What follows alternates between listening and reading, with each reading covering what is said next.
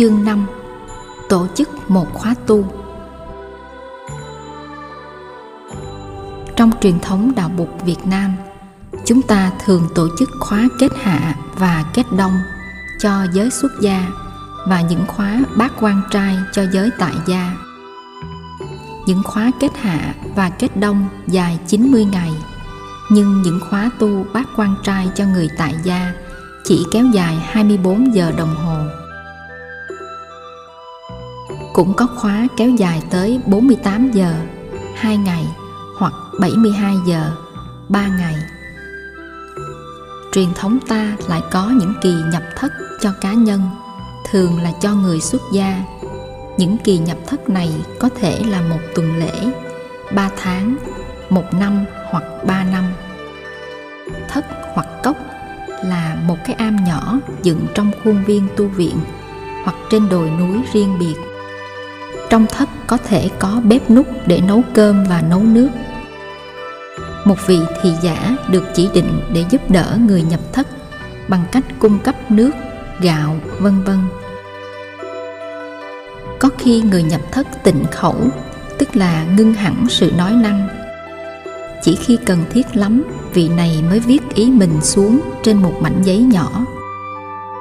Một vị thị giả thông minh thường ước lượng được những nhu cầu của người nhập thất.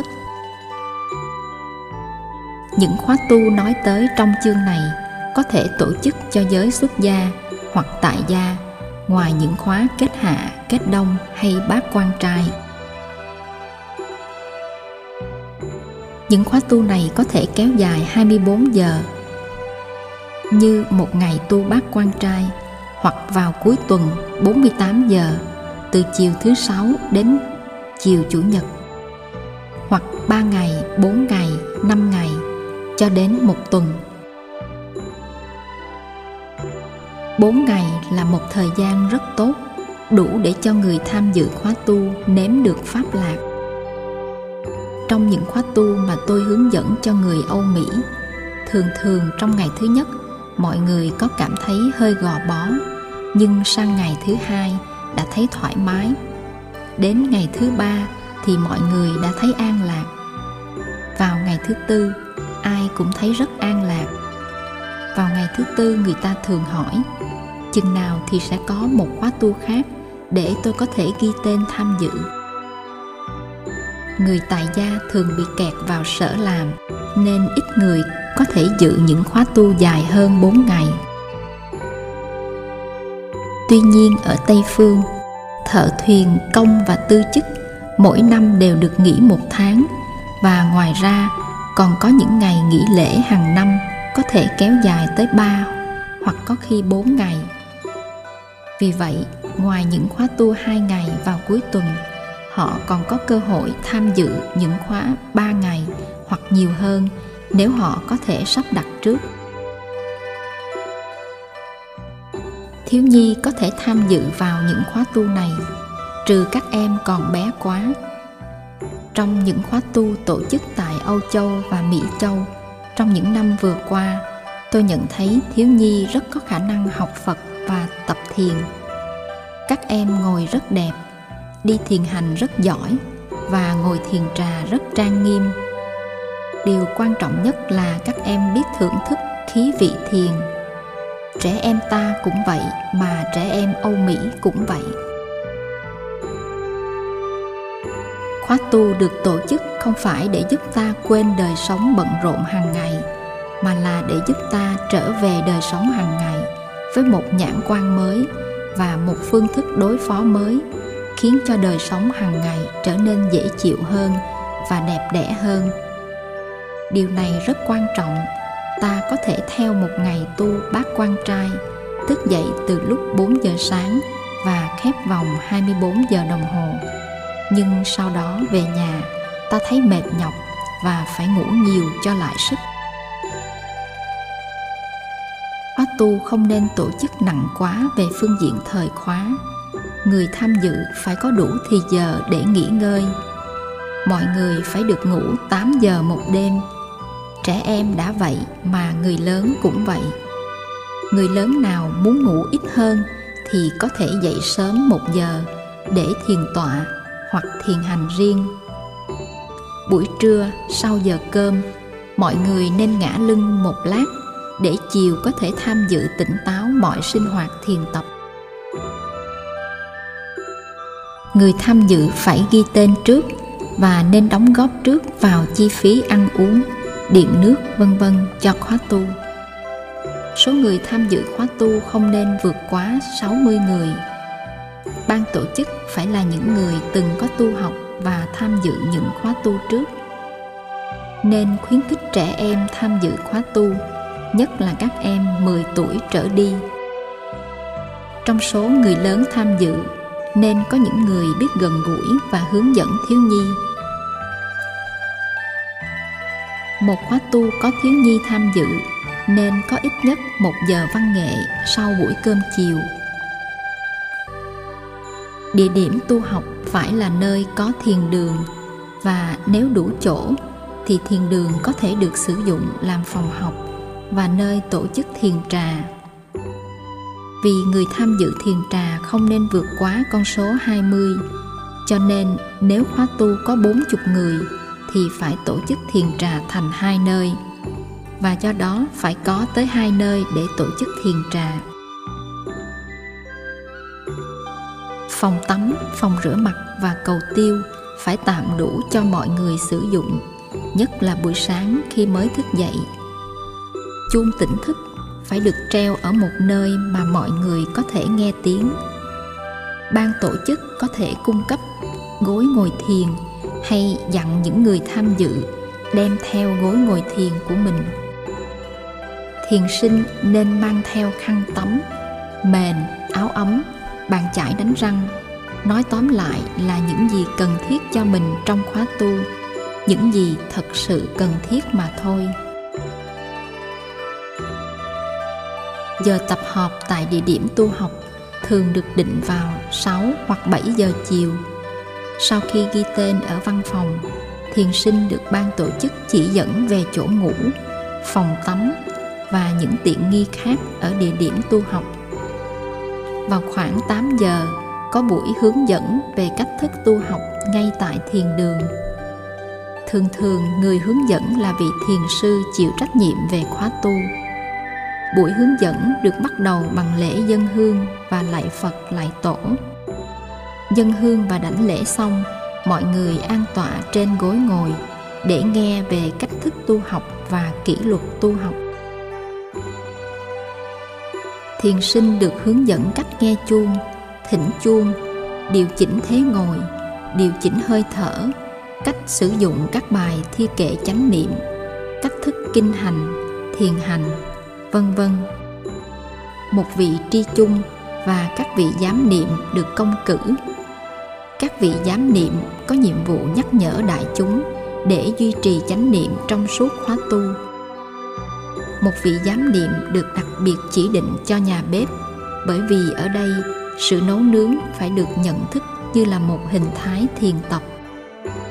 Thiền sinh cũng được mời phát biểu ý kiến hoặc đề nghị những đề tài pháp thoại, hoặc đặt những câu hỏi liên hệ tới thiền tập, hoặc góp ý về mặt thời biểu và tổ chức. Buổi hướng dẫn có thể kéo dài tới 2 tiếng đồng hồ và vì vậy sẽ không có thì giờ cho buổi thiền tọa tối. Mọi người chỉ có đủ thì giờ sắp xếp trước khi đi ngủ để sáng mai dậy sớm. Thời khóa có thể như sau: 6 giờ thức dậy, rửa mặt và đi thiền hành cá nhân. 6 giờ 45 thiền tọa, kinh hành, tụng tâm kinh Bát Nhã, v.v. Xem bảng thời khóa. Thiền sinh được mời tham dự vào các loại công tác trong khóa tu như phụ bếp, quét dọn thiền đường, lau chùi phòng tắm và phòng vệ sinh, tổ chức thiền trà, hướng dẫn văn nghệ thiếu nhi, v.v. Tất cả những công tác này đều được làm trong chánh niệm. Chấp tác là một hình thái thiền tập. Mỗi người phải thực tập chánh niệm và phải nhắc nhở kẻ khác thực tập chánh niệm bằng mọi cách. Đẹp nhất là bằng sự hành trì của chính mình. Buổi sáng thức dậy, biết mình đang ở trung tâm tu học, ta nên nhiếp tâm vào chánh niệm. Ta rửa mặt và dùng cầu tiêu trong chánh niệm và sử dụng những bài kệ thích hợp để dễ hành trì. Rồi ta khoác thêm áo và đi ra ngoài để đi thiền hành một mình cho đến gần giờ thiền tọa. Giờ thiền tọa kéo dài chừng 1 giờ đồng hồ, trong đó có từ 30 đến 40 phút ngồi và chừng 15 phút kinh hành và trì tụng tâm kinh. Ta có thể xếp đặt như sau: 20 phút thiền tọa, 10 phút kinh hành, 20 phút thiền tọa, 10 phút kinh hành, tụng tâm kinh Bát Nhã. Trong những giờ thiền tọa chiều và tối, ta có thể bớt một tâm kinh. Thiếu nhi được chỉ dẫn cặn kẽ về thể thức thiền tọa. Em nào không ngồi được suốt buổi thì có thể ngồi từ 10 phút hoặc hơn nữa. Khi không muốn ngồi nữa, em có thể thong thả đứng dậy, chắp tay xá thiền tổ, đại chúng và nhẹ nhẹ ra khỏi thiền đường. Tuy thể thức là như vậy, nhưng đại đa số các em thường ngồi trọn buổi như người lớn. Buổi ăn sáng và buổi ăn trưa được diễn ra trong im lặng. Bữa cơm có thể được tổ chức theo lối tự phục vụ, self-service. Nhưng từ khi nâng chiếc bát không lên cho đến khi ăn xong bữa cơm, thiền sinh giữ gìn chánh niệm và biết sử dụng những bài kệ trong khi ăn.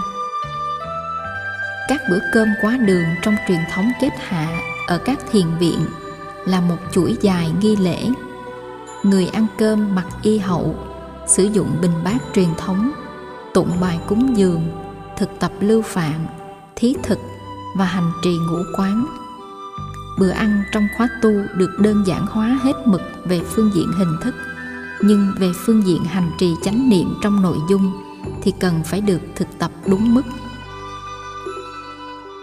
Trong phần phụ lục, ta sẽ thấy một bản chỉ dẫn về cách thực tập một bữa ăn cơm im lặng, trong đó có một số bài thi kệ cần học thuộc lòng. Ăn sáng xong, thiền sinh lặng lẽ đem bát của mình đi rửa và úp vào chạn. Những chậu nước rửa bát đã được đặt sẵn ở nơi thuận tiện. Mỗi ngày có 1 giờ thiền hành tập thể vào 9 giờ sáng. Nghe chuông, mọi người tập hợp tại đầu đường thiền hành để nghe chỉ dẫn. Thiền hành có thể kéo dài từ 45 phút đến 60 phút. Tới cuối đường thiền hành, mọi người có thể ngồi nghỉ chân vài ba phút trước khi đi thiền hành trở lại về địa điểm khởi hành. Theo kinh nghiệm thì những em bé rất nhỏ cũng có thể tham dự thiền hành nếu có người nắm tay các em cùng đi. Vào 10 giờ sáng thì có pháp thoại. Pháp thoại là một buổi giảng nói về giáo lý của Bụt, có liên hệ mật thiết và thực tiễn tới thiền tập. Phải tránh những buổi pháp thoại có tính cách quá lý thuyết. Trong trường hợp người hướng dẫn khóa tu không quen nói pháp thoại thì vị ấy có thể thuyết trình tóm lược về một chương sách hay nói về thiền tập, rồi hướng dẫn đàm luận để làm cho sáng tỏ thêm những điều nói trong ấy dưới ánh sáng của kinh nghiệm thiền tập. Cứ chừng 10 phút thì vị tri chung thỉnh một tiếng chuông cảnh tỉnh. Nghe chuông, người nói và người nghe đều nhiếp niệm và theo dõi hơi thở. Người nói dù là thiền sư cũng giữ im lặng trong thời gian 3 hơi thở. Nếu có thiếu nhi tham dự thì ít ra 15 phút đầu pháp thoại phải để dành cho thiếu nhi. Pháp thoại phải thích hợp với tuổi các em và phải có liên hệ mật thiết đến đời sống hàng ngày của các em. Sau đó, các em sẽ được hướng dẫn ra sinh hoạt riêng. Những em nào muốn được tiếp tục nghe pháp thoại thì được phép ở lại. Trong sinh hoạt riêng của các em, người hướng dẫn tìm mọi cách, kể cả trò chơi và bài hát, để làm cho các em hiểu sâu hơn về những điều vừa nghe trong pháp thoại. thường thường pháp thoại nói xong thì đã đến giờ ăn trưa, và như vậy trong thời gian pháp thoại có những thiền sinh bận việc phụ bếp cho nên không được nghe pháp thoại. Ta có thể áp dụng một hay hai giải pháp sau đây. Giải pháp thứ nhất là thu thanh buổi pháp thoại cho những thiền sinh không được nghe.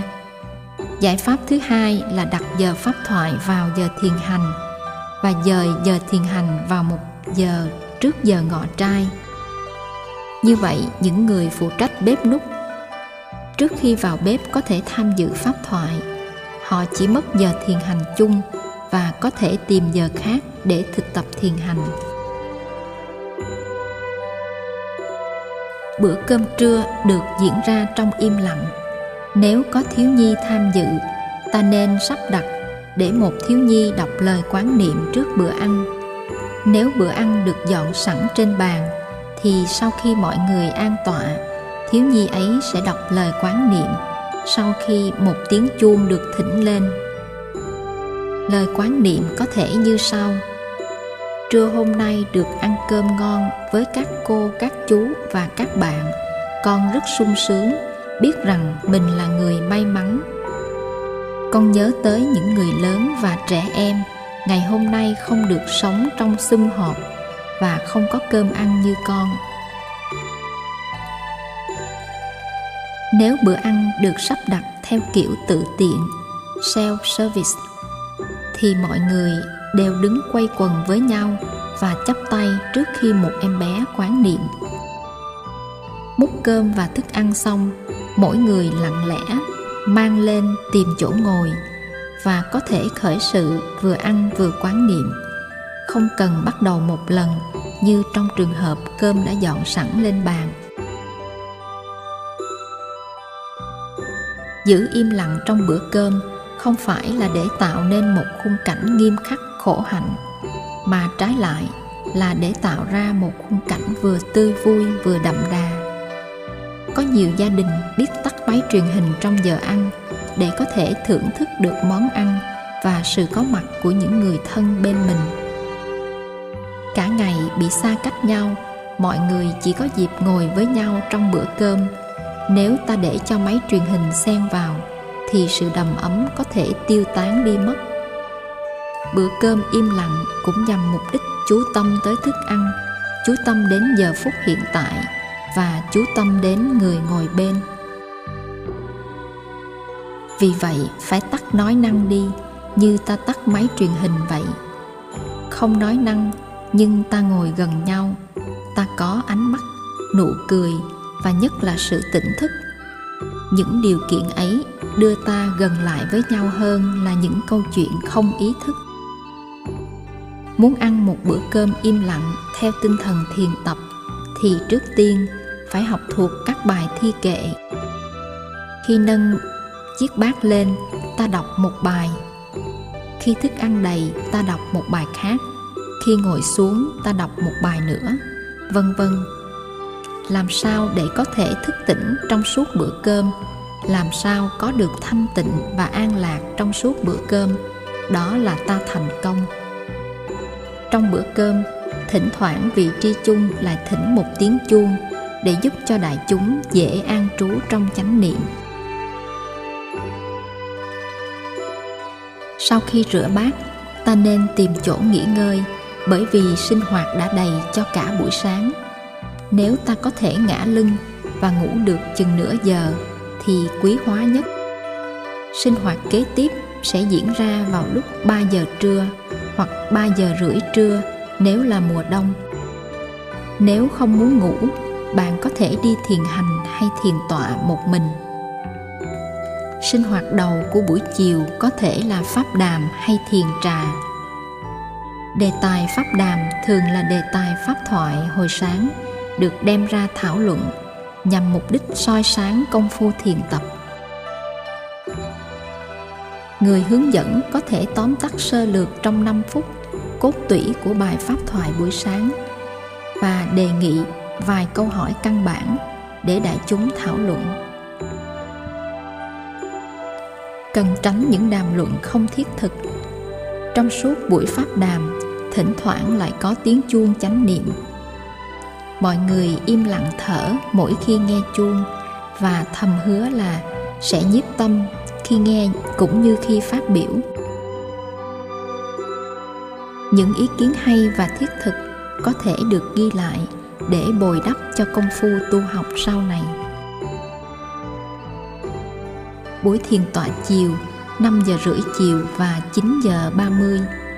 Sau phần ngồi thiền chỉ có kinh hành mà không tụng tâm kinh Bát Nhã. Trong bữa cơm chiều, thiền sinh có thể trao đổi vài ba câu chuyện, nhưng vẫn giữ chánh niệm trong khi ăn.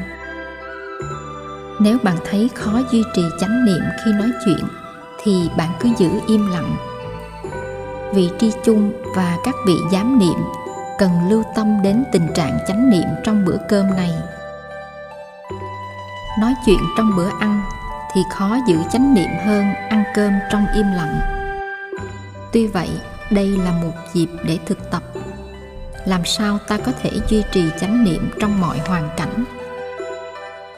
Dù ngay trong hoàn cảnh nói chuyện. Sau bữa ăn là chương trình văn nghệ, đặc biệt chú trọng đến thiếu nhi. Thiếu nhi cần phải thấy nếp sống tu học là tươi vui và không cách biệt với đời sống hàng ngày. Người lớn cũng vậy, ai cũng nên tham dự vào sinh hoạt này. Thiếu nhi được khuyến khích múa, hát, kể chuyện, ra câu đố, thổi sáo, đàn tranh, vân vân. Các vị giám niệm thỉnh thoảng lại nhắc nhở đại chúng duy trì chánh niệm trong niềm vui. Sau giờ thiền tọa tối, mọi người đều đi ngủ. Tuyệt đối cấm không được thức khuya để chuyện trò. Như vậy, ngày mai đại chúng mới đủ sức khỏe và sự tươi tắn để thành công trong thiền tập.